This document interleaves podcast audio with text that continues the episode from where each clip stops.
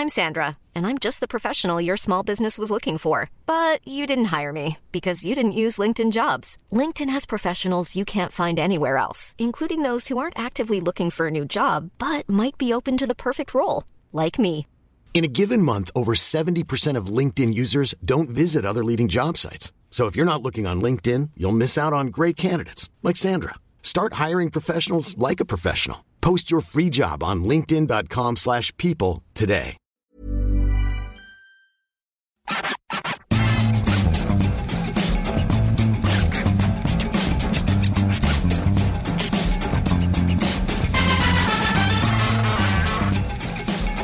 Bonjour à tous, je suis Cyril Morin et bienvenue dans le FC Stream Team. Vous avez l'habitude des introductions gastronomiques de Maxime et Martin, mais nos deux fins gourmets ont décidé de prendre un repos bien mérité.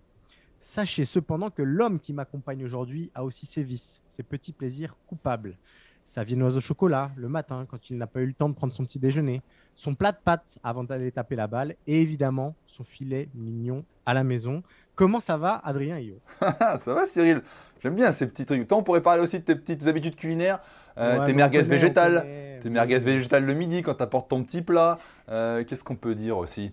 Le soir, Le- tes petits le- plats en écoutant des podcasts? Tu prépares Ouais. tes petits plats pour madame, tu nous fais ça bien, la petite tambouille. Ça, on aime ça, ces petits moments culinaires. Mais vraiment, faudrait qu'on songe à renommer le FC Stream Team le FC Bistro ou quelque chose comme ça, qu'on reste vraiment dans la thématique. Ah, euh, on a Bistro Vélo. Écoute, on peut les inviter dans Bistro Vélo. On les invite dans Bistro Vélo. C'est vrai, c'est vrai. Bistro Football, allez hop.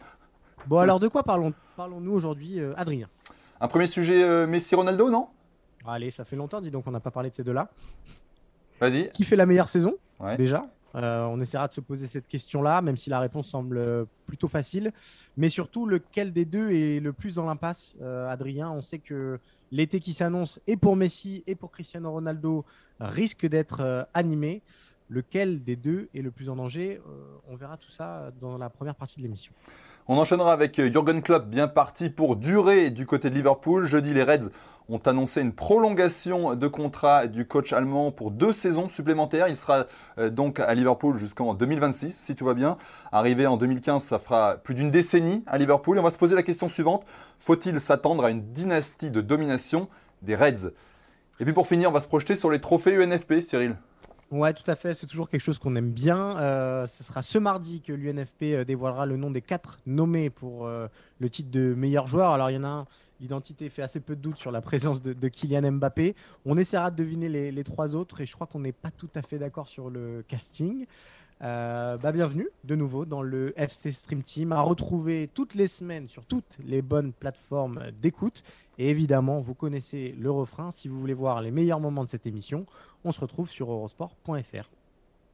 Allez Adrien, on va commencer, on va parler de l'homme qui a encore euh, sauvé les Red Devils euh, d'une euh, déconvenue malvenue. C'est évidemment Cristiano Ronaldo, buteur face à Chelsea jeudi soir pour arracher le nul. Cristiano Ronaldo et son éternel rival Lionel Messi. À la vue de la saison des deux hommes, on s'est demandé déjà une première question toute simple, lequel des deux euh, faisait la meilleure saison? Et surtout lequel des deux était le, plus en danger? On va peut-être déjà commencer, Adri, si tu le veux bien, sur le bilan euh, de cette saison qui bon, bah, va s'achever pour les deux hommes.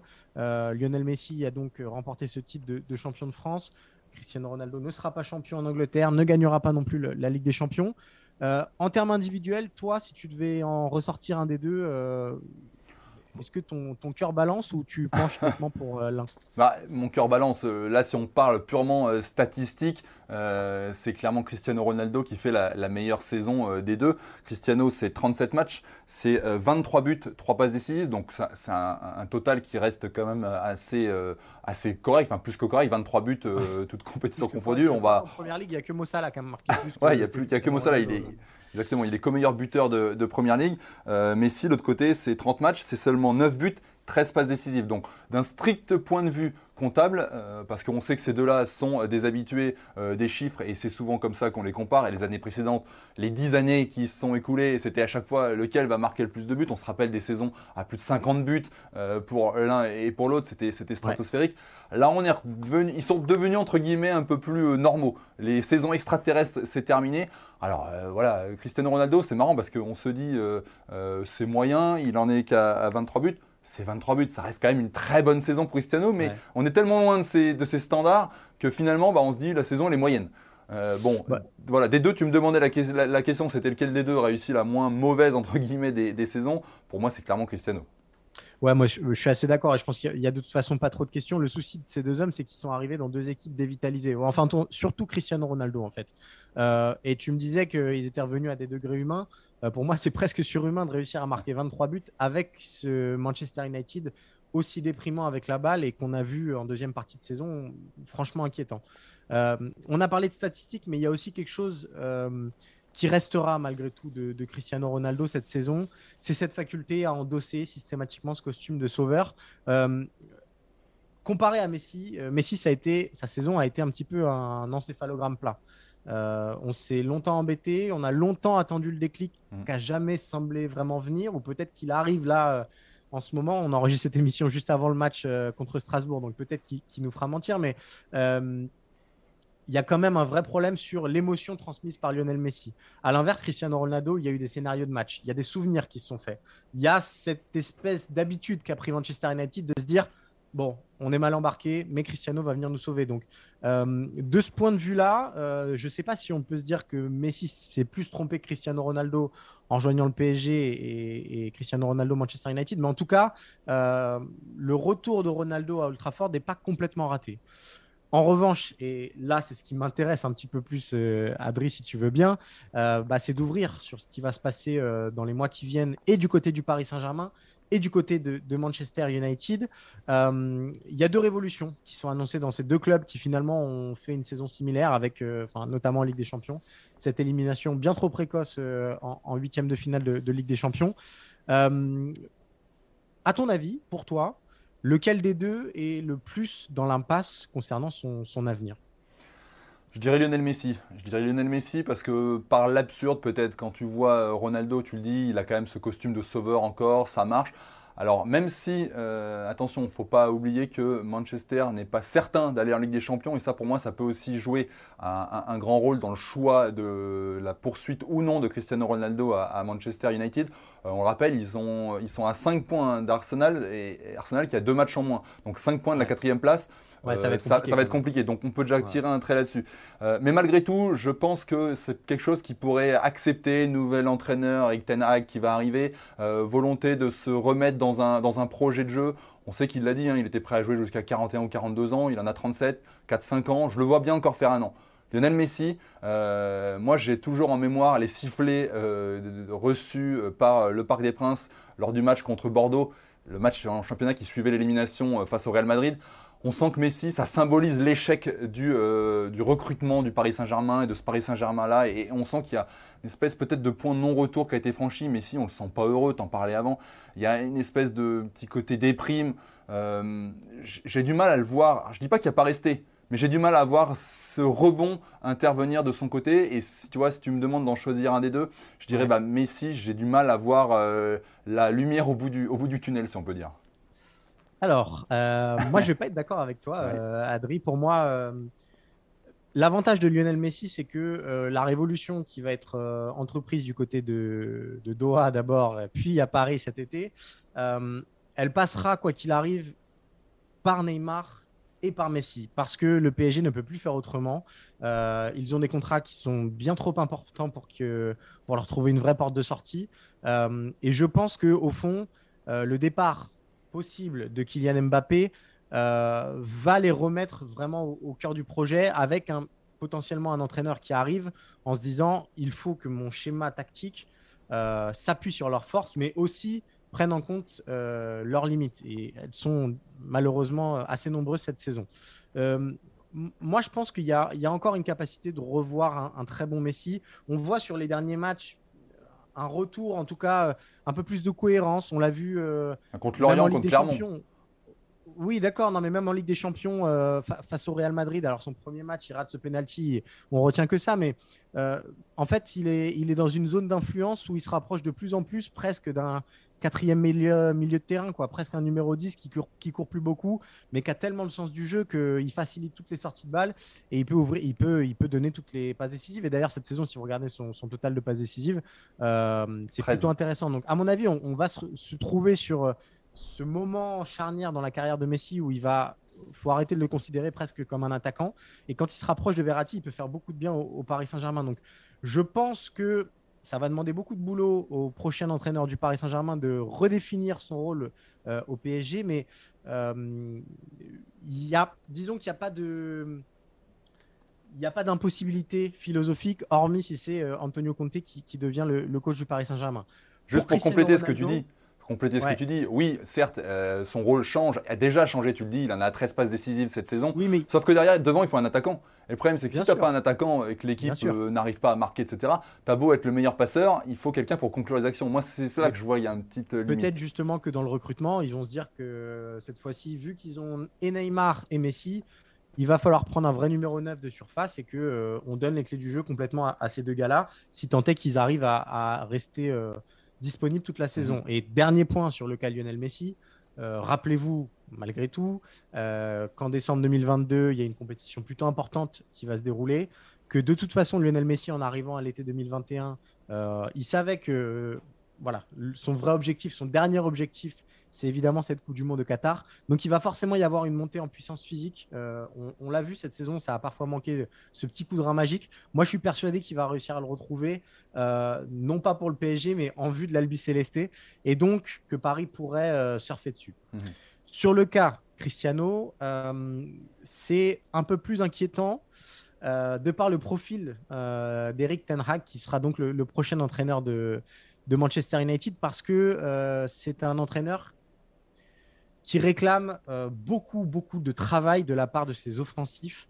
Euh, et Cristiano Ronaldo, euh, il est en capacité de le fournir, mais peut-être qu'on perd aussi la quintessence de Ronaldo en lui demandant d'aller presser plutôt que de se préserver pour mettre les buts qu'il sait mettre à, tous les moments. Donc, je ne sais pas quelle place va lui faire Ten Hag dans son dispositif. Je ne sais pas s'il est Ten Hag compatible.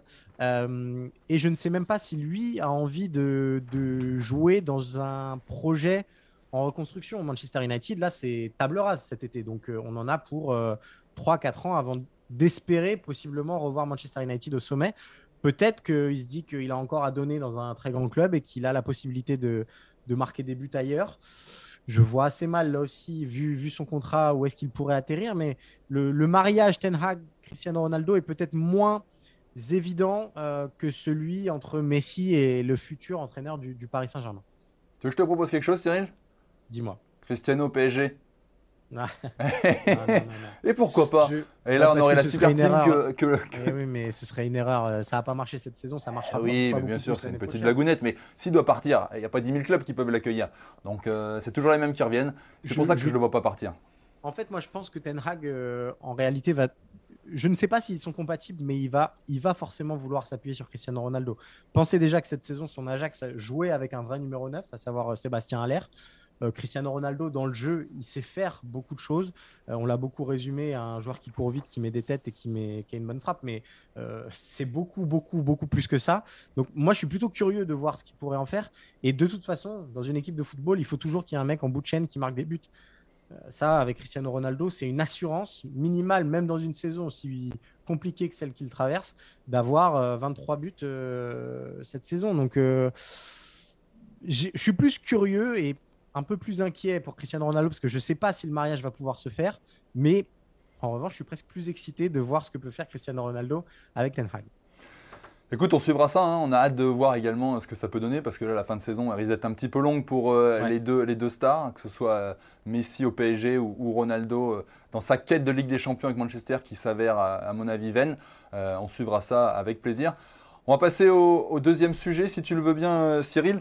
On va rester en, première ligue. Et là on va euh, évoquer euh, Liverpool, Liverpool et, Jurgen Klopp, une histoire d'amour qui dure déjà depuis un moment et qui euh, risque de durer encore un peu puisque Jurgen Klopp a prolongé son contrat de deux saisons supplémentaires avec Liverpool, donc il est désormais lié avec les Reds jusqu'en 2026.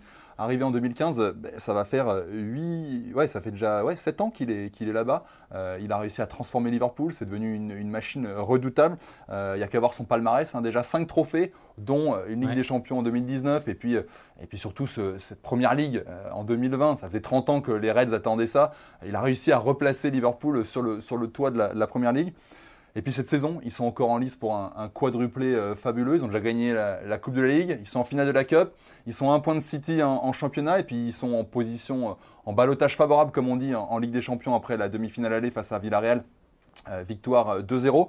C'est un peu la hype Liverpool en ce moment, hein. j'ai l'impression. Cyril, Klopp, c'est un peu l'entraîneur rock'n'roll. tous les feux sont au vert. Ouais, tous les feux sont ouverts et c'est euh, aussi la récompense d'un travail euh, très sain, finalement, euh, entrepris depuis des années par club, mais aussi par tout l'écosystème de Liverpool, parce que finalement, dans ce club, il y a beaucoup de gens qui travaillent très bien. on a consacré cette semaine un article à, Michael Edwards, qui était le, directeur sportif. on sait qu'en data, ils sont aussi très, inventés, très avancés. Pardon. Il y a notamment Yann Graham, je crois. Enfin voilà, il y a, beaucoup de gens très compétents à des postes clés et où on leur fait confiance et on arrive à mêler l'ambition économique, l'ambition sportive, tout en gardant malgré tout euh, une certaine âme, parce que Liverpool c'est pas un club euh, anodin, euh, c'est pas un club qu'on peut maltraiter, donc c'est un peu le, symbole d'un club qui a compris comment fonctionnait le football moderne, mais qui continue de puiser dans, ses racines pour, pour, continuer de grandir. Euh, la question qui se pose avec cette, prolongation, Adri, c'est de savoir si Liverpool va devenir euh, une dynastie, comme a pu euh, être le, Barça de Guardiola, comme a pu être le, Real de Zidane, même si la période est un petit peu plus courte, ou même le, Manchester United de, Ferguson pour remonter un peu plus longtemps. Je, vais commencer à essayer de répondre à cette question en, en disant une chose, c'est que je pense que en Angleterre, dans le paysage actuel de la Première Ligue, les dynasties sont impossibles. Euh, quand vous voyez euh, le degré de, compétition et le degré de performance qu'il faut pour être champion en Angleterre, euh, imaginez une équipe championne 10 ans de suite, j'ai beaucoup de mal à le croire, sauf à des effondrements de, projets comme celui de City, si d'aventure. voilà, on, on, voit avec ce qui se passe à Chelsea que le foot peut aller parfois très vite pour des raisons extérieures au football. Donc, euh, moi, je pense que la dynastie en tant que telle et l'espoir de voir Liverpool tout rafler dans les années qui viennent est plus compliqué. En revanche, je vais prendre un exemple et, après, je te donne la parole, à promis. Euh, je vais prendre un exemple. On a beaucoup commenté ces dernières euh, semaines la force du Real Madrid et sa constance au plus haut niveau. Le Real qui est arrivé, donc, je crois que c'est 10 demi-finales en 12 ans en, en, Ligue des Champions. Pour moi, Liverpool se construit euh, sur ce genre de performance-là. C'est-à-dire que euh, ça ne m'étonnerait pas que dans les années qui viennent, Liverpool soit quasi systématiquement en demi-finale de Ligue des Champions, soit quasi systématiquement à la lutte pour, euh, le titre. Et au final, c'est plutôt comme ça, c'est plutôt ces choses-là qu'il faut viser parce que on le sait, la Ligue des Champions, c'est quand même la compétition la plus irrationnelle peut-être du, football européen. Mais euh, bah, ça ne m'étonnerait pas que dans quelques années, on soit sur une série de ce type-là pour, euh, pour les Reds de Liverpool. Hmm. Je suis assez d'accord avec toi sur le côté, voilà, c'est difficile à mettre en place aujourd'hui.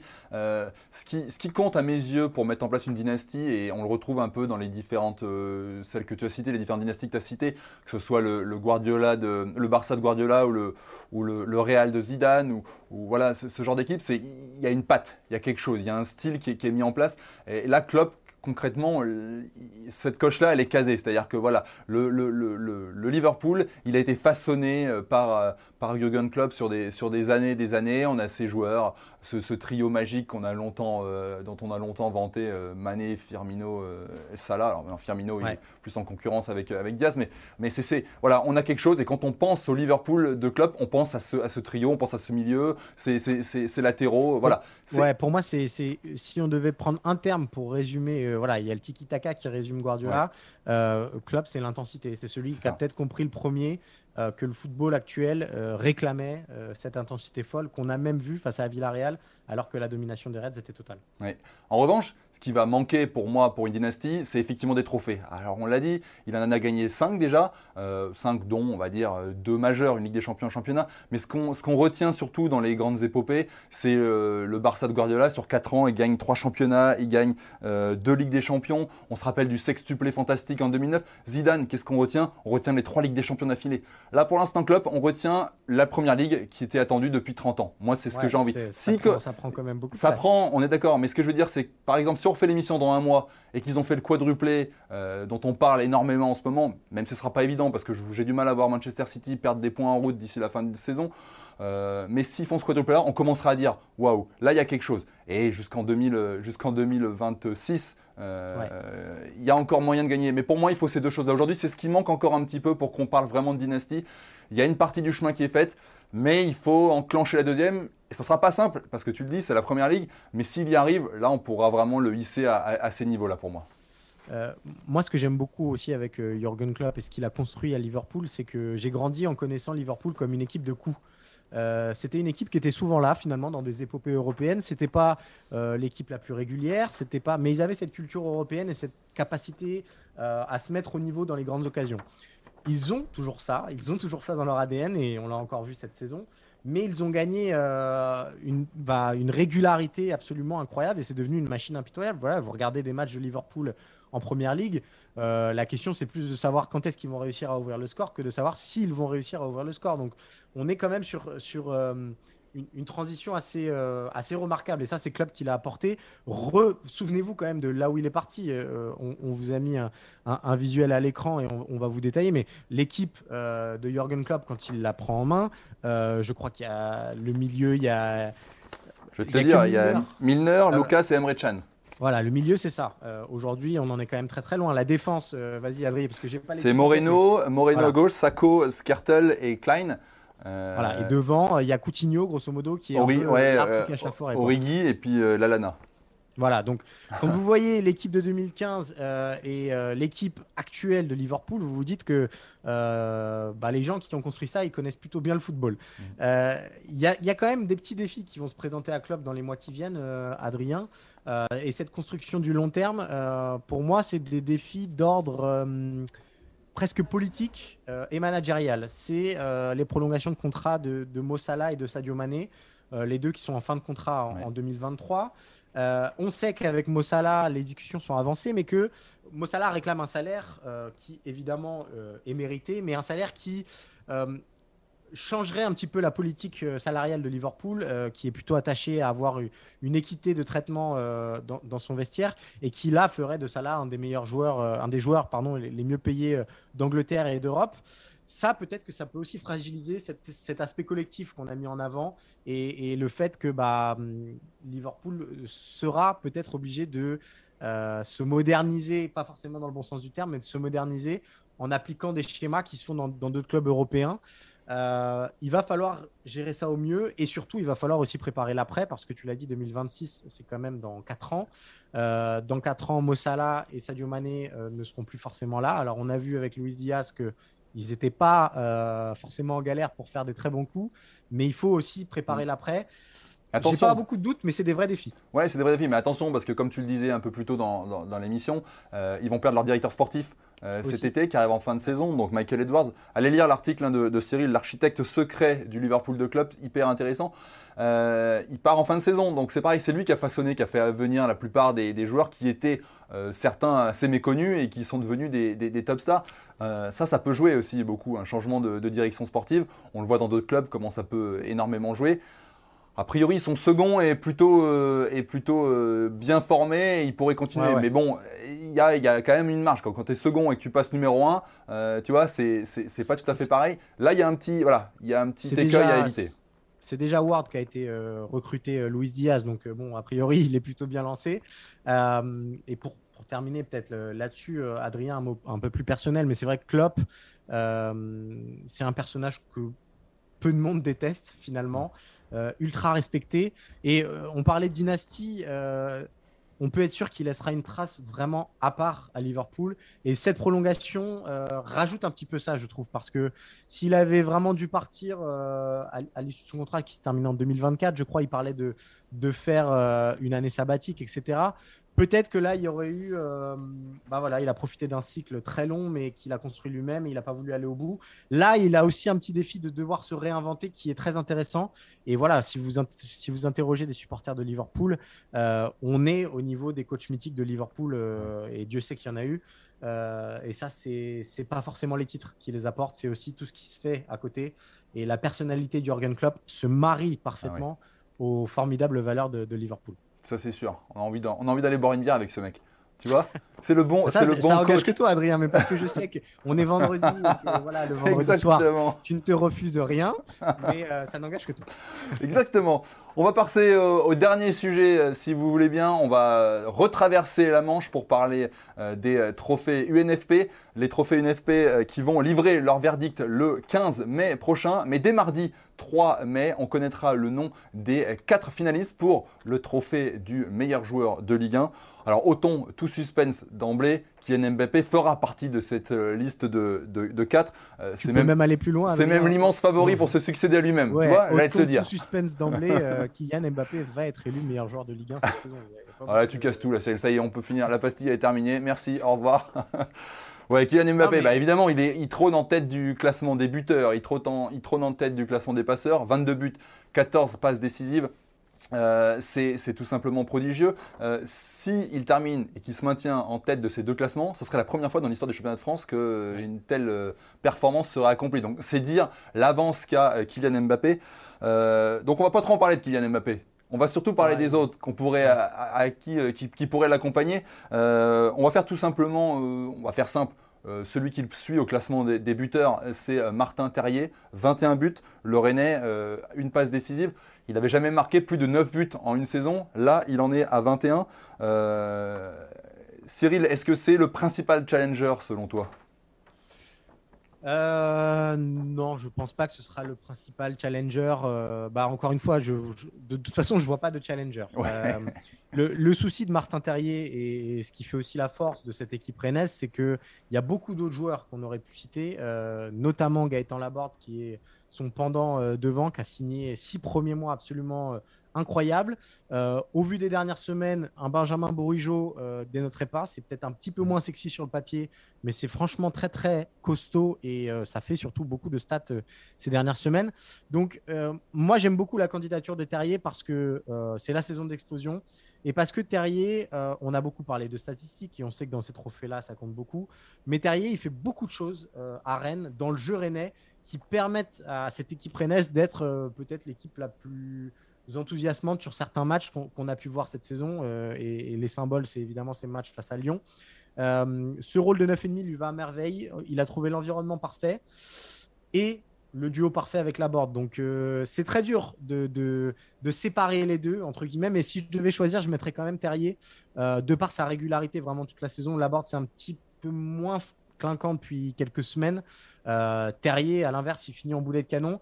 Et il y a certains gestes. Moi, j'ai le souvenir d'une frappe. euh, je crois qu'elle avait heurté la transversale. Enfin, en fait, on, sent que son jeu transpire la confiance. Sur ses prises de balles, ses contrôles, ils sont très souvent orientés dans le bon sens.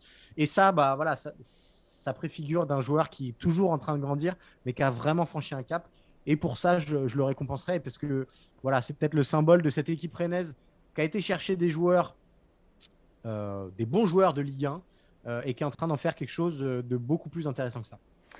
Donc Terrier du côté de Rennes, si on doit aller un peu voir dans les, autres euh, cadors du championnat, si on peut dire, euh, Ben Yedder est pas mal non plus. Ben Yedder, c'est un peu euh, l'assurance euh, de, de, de l'AS Monaco. Il en est à 20 buts, 4 passes décisives euh, euh, cette saison. Euh, depuis qu'il est arrivé en 2019, c'est euh, l'assurance toujours avoir entre 18 et 20 buts. 18 buts la première année, 20 buts la deuxième année, et puis là il est déjà à, à 20 buts. Euh, voilà, l'année dernière, on se rappelle, hein, il était co-meilleur buteur, il a juste échoué avec euh, au nombre de pénalties marqués face à, à Kylian Mbappé. D'ailleurs, c'était un petit peu. J'aime pas trop cette règle-là d'ailleurs.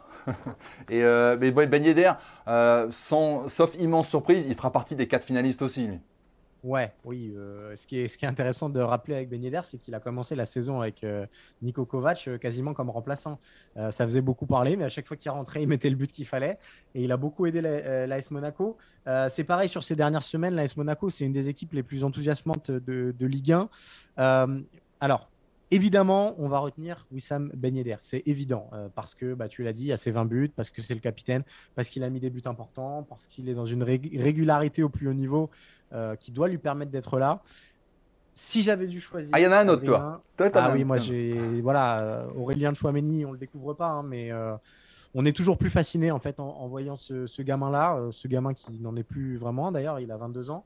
Il, a, il a pris encore une autre ampleur.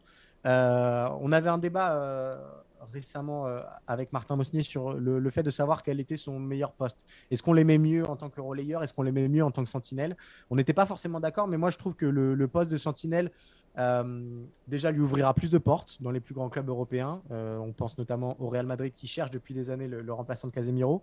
Et surtout, je trouve que à ce poste-là, il diffuse une sérénité qui est ahurissante en fait. À 22 ans, euh, dominer autant son mmh. sujet et, être aussi diffus en fait auprès de ses, coéquipiers, je trouve ça remarquable. Donc voilà, ce, sera évidemment baigné d'air, je pense, dans, les quatre. Mais j'aurais beaucoup aimé que, que Chouameni soit, soit retenu aussi, et aussi parce que Chouameni symbolise euh, cette fameuse Ligue des talents, euh, cette capacité de la France à, former des joueurs toujours plus jeunes, toujours plus brillants, toujours plus matures. et Chouameni, il coche toutes ces cases-là avant de s'envoler vers d'autres cieux, comme tu le disais. Il faut en profiter parce que Chouameni, c'est une pépite. On le verra encore longtemps en équipe de France, mais dans la Ligue des talents, comme tu dis, il y a, peu de chances qu'il fasse, qu'il reste un bon moment. Euh, bon, on en a trois, il en manque un quatrième. On va se tourner bah, du côté de l'Olympique de Marseille, évidemment. Il est, facile à trouver. Dimitri Payet, 12 euh, buts, 9 passes décisives cette saison. Bah, Payet, c'est Payet quand il est dans une bonne saison, on, le remarque du côté de l'Olympique de Marseille, c'est l'âme de, cette équipe. Euh, il est capable de, fulgurance, de délivrer des, caviars et de marquer quelques, quelques buts euh, super importants. il s'offre un vraisemblable retournement de situation. Il sera aussi là dans, les, dans les quatre finalistes. Ouais, c'est marrant parce que hum, tu parlais de, des fulgurances de Dimitri Payet. Même dans sa saison, il y a des hauts et il y a des bas. Euh, et c'est tout Dimitri Payet est résumé mm. là-dedans. Euh, il commence euh, fantastiquement la saison. Et puis, ça faisait quelques semaines que c'était un petit peu plus délicat. On le voyait un peu moins, moins décisif, moins influent. Avec Milik, c'était un petit peu plus, un petit peu plus compliqué. Et puis il y a ce but qu'il a mis en Ligue Europa Conférence, cette reprise de volée en pleine lucarne, qui semble lui redonner une deuxième jeunesse. Donc voilà, en fait, Payet, c'est aussi qui symbolise l'excellente saison marseillaise. Marseille, a priori, sera deuxième du championnat. Il faut qu'il y ait un joueur marseillais qui soit retenu parmi ces, quatre nommés au, au trophée UNFP voilà, Payet, il coche toutes les cases, tu l'as dit, euh, but, passe D, euh, influence, euh, capitana. Chez les Marseillais, on a hésité, peut-être aussi William Saliba, qui à mon avis sera dans l'équipe type, mais qui aura plus de mal à s'inviter dans les, dans les quatre pour le trophée UNFP. Mais il y a eu beaucoup de choses, de très bonnes choses faites au niveau du recrutement par Pablo Longoria l'été dernier. Et cette colonne vertébrale, Saliba, Gendouzi, Payet, euh, avec Camara aussi, euh, voilà, ça a offert quand même beaucoup, beaucoup de bien euh, au Vélodrome. Et ben voilà, vous savez tout sur nos quatre nominés. Alors si vous nous écoutez, si les, décideurs nous écoutent, je pense que vous pouvez suivre nos conseils. On se trompe peu, on se trompe rarement. Là, il y a peu de chances qu'on fasse euh, des erreurs. On a essayé d'être tempéré. Non, parce que ça peut arriver que tu t'emballes, toi, Cyril, je sais. Tu aurais pu vouloir mettre euh, un Lançois, un, un Lyonnais. Ben, on a, voilà, disons-le ben clairement, Adrien. Si on, avait fait l'équipe euh, type à la mi-saison avec Maxime dans une précédente Stream Team, il y avait notamment du Seko Fofana, il y avait notamment du Jonathan Klaus, Exactement. il y avait notamment euh, Savanier. eux, ils, ils payent aussi le fait que leur équipe soit un petit peu rentrée dans le rang. Euh, et donc, euh, bah, que eux aussi, leurs performances sont pas toujours suivies. TJ Savanier, c'est un petit peu plus compliqué, même si euh, depuis, depuis, janvier. Donc, donc voilà, là, c'est aussi la prime à la régularité et la prime aux équipes qui, qui, vont terminer le plus haut. Eh ben, merci Cyril. J'ai l'impression bah, qu'on a, été, qu'on a été complet. On va pouvoir aller se restaurer maintenant dans le bistrot du football. Exactement. Mais j'espère surtout qu'on a été à la hauteur des illustres euh, Martin Mosnier et, Maxime Dupuis qui reviendront, si je ne m'abuse, euh, dès la semaine prochaine, rassurez-vous. Euh, et puis bah, pour, nous, Adrien, on vous remercie. On vous rappelle que bah, toute l'actualité du sport est à suivre sur eurosport.fr tout le week-end, que ce FC Stream Team est disponible tous les vendredis sur toutes les bonnes plateformes d'écoute. Et enfin, que les meilleurs moments de cette émission euh, sont à retrouver sur eurosport.fr en vidéo pour voir Adrien en studio avec une très belle chemise euh, en jean. Euh, donc merci beaucoup de merci votre au FC Stream Team et à la semaine prochaine. Salut, ciao.